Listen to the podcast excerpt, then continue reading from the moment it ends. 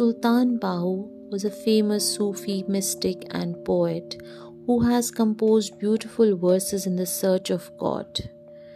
This is a verse which starts with Na Rab Arshamu Allahute.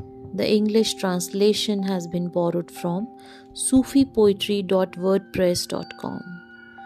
Sultan Bahu, in this self-experienced piece of poetry, explains that after following extrinsic means in the search of God, where did he ultimately experience it? So here is the verse. God doesn't live in the highest heavens, nor can he be found in the holy shrine of Kaaba. No one ever found him through learning or by knowing the scriptures. I never met him through bathing in holy waters.